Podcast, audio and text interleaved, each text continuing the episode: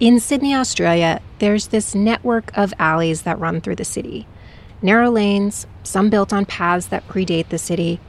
But over the years, as Sydney's gotten bigger and denser, these alleys have become crowded with air conditioners, garage entrances, and garbage bins. If you round the corner by the recital hall in downtown Sydney, you'll come to Angel Place. And the back of a building architects probably figured no one would see. It's one of these old narrow lanes dotted with exhaust vents. But coming around that corner, you'll start to hear something. Something that takes you back to the old Sydney.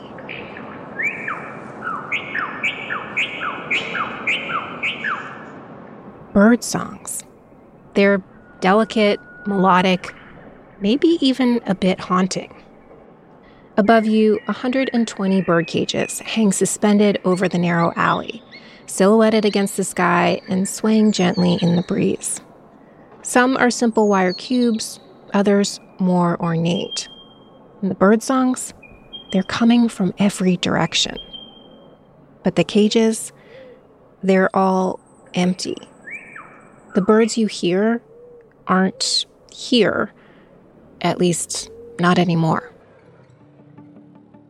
I'm Tracy Samuelson, and this is Atlas Obscura, a celebration of the world's strange, incredible, and wondrous places.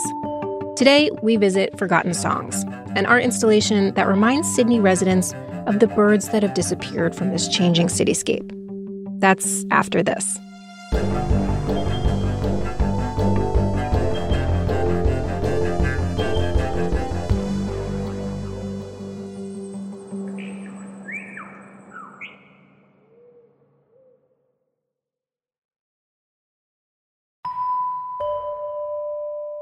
It's not that Sydney's lacking in birds. I can walk out of my apartment building and down to the park and count 20 white ibis that wouldn't have been there 20 years ago. This is Michael Thomas Hill. He's a resident of Sydney and he's the artist who created the Forgotten Songs installation. Um, and the white ibis, they're in, everywhere in Sydney at the moment and they're kind of almost a pest species. Like the pigeon of Sydney, except huge maybe two, two to three feet high. Um, and, you know, with the big, long beak. So when they come and sit next to you on a park bench, it's not a pigeon eating crumbs at your feet. People in Sydney have taken to calling them bin chickens. For some reason, they've got this kind of oily sheen on them and they, they're pretty grubby pretty quickly. And because they're white, you know, every little speck just shows up. But Michael Thomas Hill knew that Sydney was once home to more birds than just these grubby bin chickens. So in 2009, when Sydney was commissioning artists to put temporary art installations in the city's old alleyways, Michael came up with the idea for Forgotten Songs to remind people of the birds they could no longer see in Sydney. Birds that lived here before the buildings, before the alleys, back when Sydney was heath and woodlands. To get started, Hill enlisted some help. How are your bird calls? Well, I mean, I, I could give you an example of um, something like a, a cockatoo, which we're hearing all the time. They're just sort of like, and the noisy miner, which is, oh, no, I think I'll give up on the calls. This is Dr. Richard Major, an ornithologist at the Australian Museum who worked with Hill on the installation. Dr. Major says there are probably more birds across urban and suburban Sydney now than there were in the past. It's just that they're different species. The development of the city has meant fewer trees, more hard surfaces, buildings, roads, but also more lawns, more decorative plants. There's still a lot of green in Sydney, it's just a different kind than there once was we, we like flowers that are there for as long a period of time. So we tend to plant trees and shrubs that produce fruit, that produce nectar, that have long fruiting seasons. We plant a range of exotic plants that have different seasons from the traditional ones. Dr. Major says the biggest losers with all this change have been, generally speaking, the songbirds the small insectivores. So these are birds that weigh less than 25 grams, so smaller than a sparrow, So birds like the eastern yellow robin and the Jacky Winter and the rock warbler, lots of those small birds, golden whistler, thornbills, they're a lot of the birds that have been the, the big decliners. Another songbird that's disappeared is the white fronted chat, which Dr. Major's been studying since he did his PhD decades ago. In Sydney, he followed the only two flocks of these birds left in the city. The urban environment was just too much for them to cross. And so these were two little islands of birds left behind. Dr. Major watched as one of those flocks dropped from 30 birds to 20 to 5. The remaining five were all males. Which means that flock was functionally extinct. But Dr. Major kept going back, watching and documenting until there was one bird left. Now, the last few times we saw it, it was in with a flock of other birds, so of pipits. So, sort of still finding a flock. because they are a flocking bird, that white-fronted chat. And uh, for yeah, that's a sad thing. Is for a flocking bird to be the last one of its kind. And so, I get, I, I know you're a science guy, but I'm going to ask you a feelings question because that sounds so sad to to watch a population even get to to five males, and you just know what will inevitably come of that. Like, what does that feel like when you're watching that happen?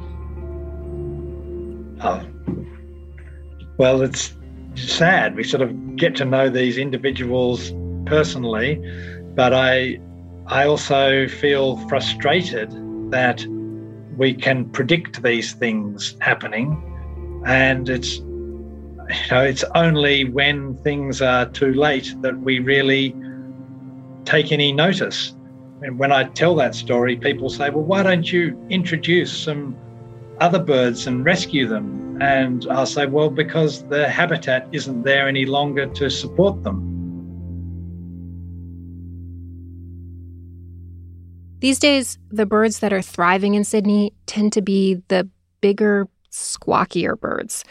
The ones that feed off of flowering plants in the gardens, trash in the bins, or the bird feeders people set out for them birds like the noisy miner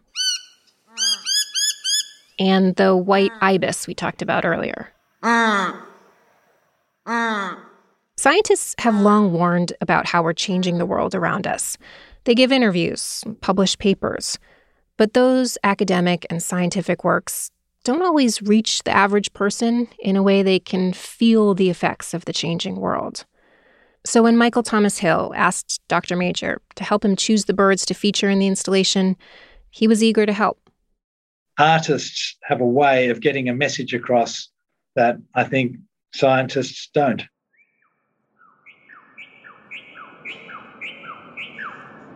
Hill sourced over 100 bird cages from eBay and secondhand stores and suspended them in the alley. Then he added speakers, playing bird songs from the list of species Dr. Major curated that were once native to the area, but which had been forced out by development. Hill says the power of the installation comes from making an absence feel so present. Well, I think it's um, the uh, idea of kind of reintroducing their song into a place that it's been um, it's been lost for 100, 200 years. So, uh, drawing attention, I guess, to that. Visually, the installation is stunning. People actually come to the alley now to take their wedding photos. But mostly, it's about the sound. And then as you approach, the birdsong gets louder and louder. And um, sometimes it's kind of like a beautiful, quiet moment you can have in the city. Um, and then sometimes you struggle to hear the birds because the noise of the city, the, the sounds are masked. So it's um, so everybody has different experiences of it. And the bird songs actually change from day to night. Well, I loved hearing the um, powerful owl at night as you're walking through. It's kind of nicely unsettling and something you don't expect to hear in the in the city. I think if you hear any owl at night um, in the dark, it can it can sound quite um, well make you feel more alone than you are. Forgotten Songs began as a temporary installation, but people really liked it. So, after an outpouring of public support, it became a permanent one. If you want to see and hear it for yourself, you can find it off of George Street in Sydney's Central Business District. Navigate to the City Recital Hall and look up.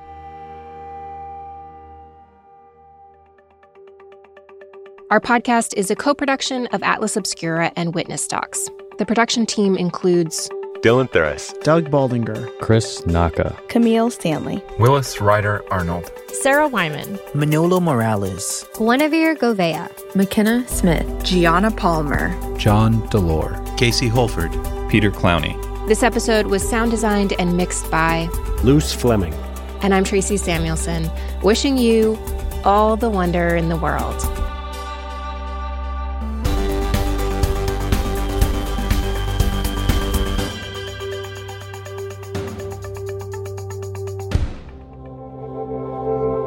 Witness Docs from Stitcher.